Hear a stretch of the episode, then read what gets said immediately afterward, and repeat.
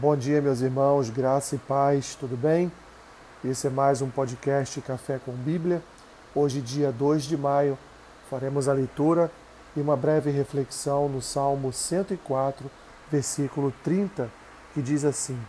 Envias o teu espírito, eles são criados, e assim renovas a face da terra. Meus irmãos, o Salmo 104 é um salmo de louvor ao Deus Criador um salmo em que ele, o salmista, ele vai comentando em cada um destes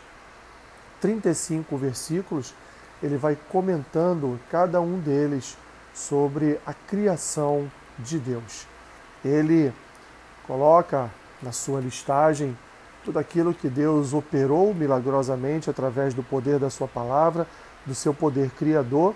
e ao mesmo tempo que ele faz essa lista, ele também, nesta lista, ele exalta, ele bendize, ele,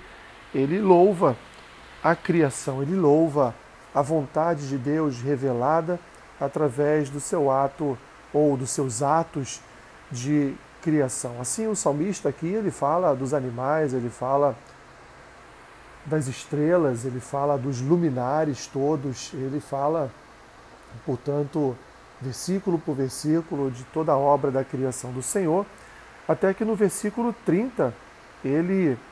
ele também exalta o Espírito de Deus, pois, se lembrarmos bem, como está descrito em Gênesis capítulo 1, já nos versículos 1 e 2, o Espírito do Senhor, ele pairava por sobre, sobre as águas, por sobre aquela terra que naquele momento era era informe, era vazia, havia haviam trevas ali,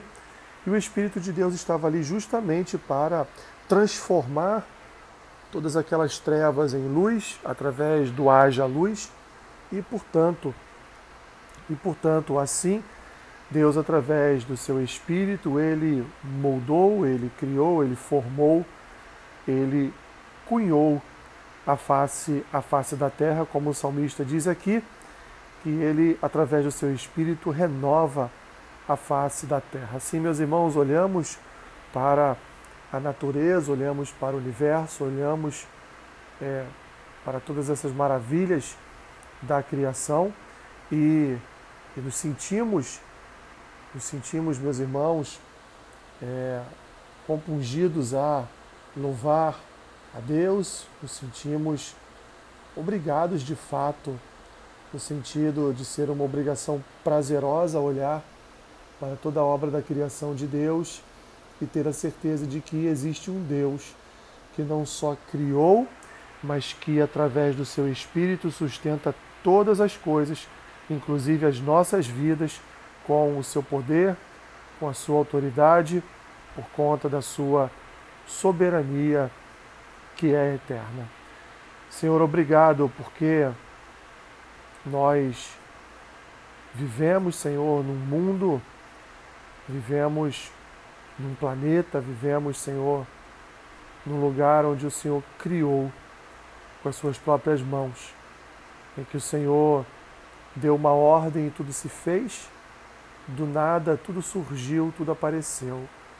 Obrigado, Senhor, obrigado, porque temos a certeza de que essa obra da tua criação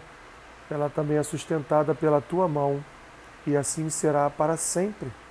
Temos segurança, Senhor, em permanecermos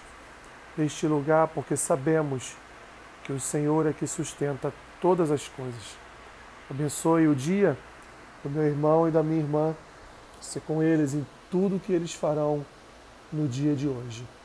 É o que eu te peço e oro assim, no nome de Jesus. Amém. Deus te abençoe, meu irmão, minha irmã, rica e abundantemente. Amém.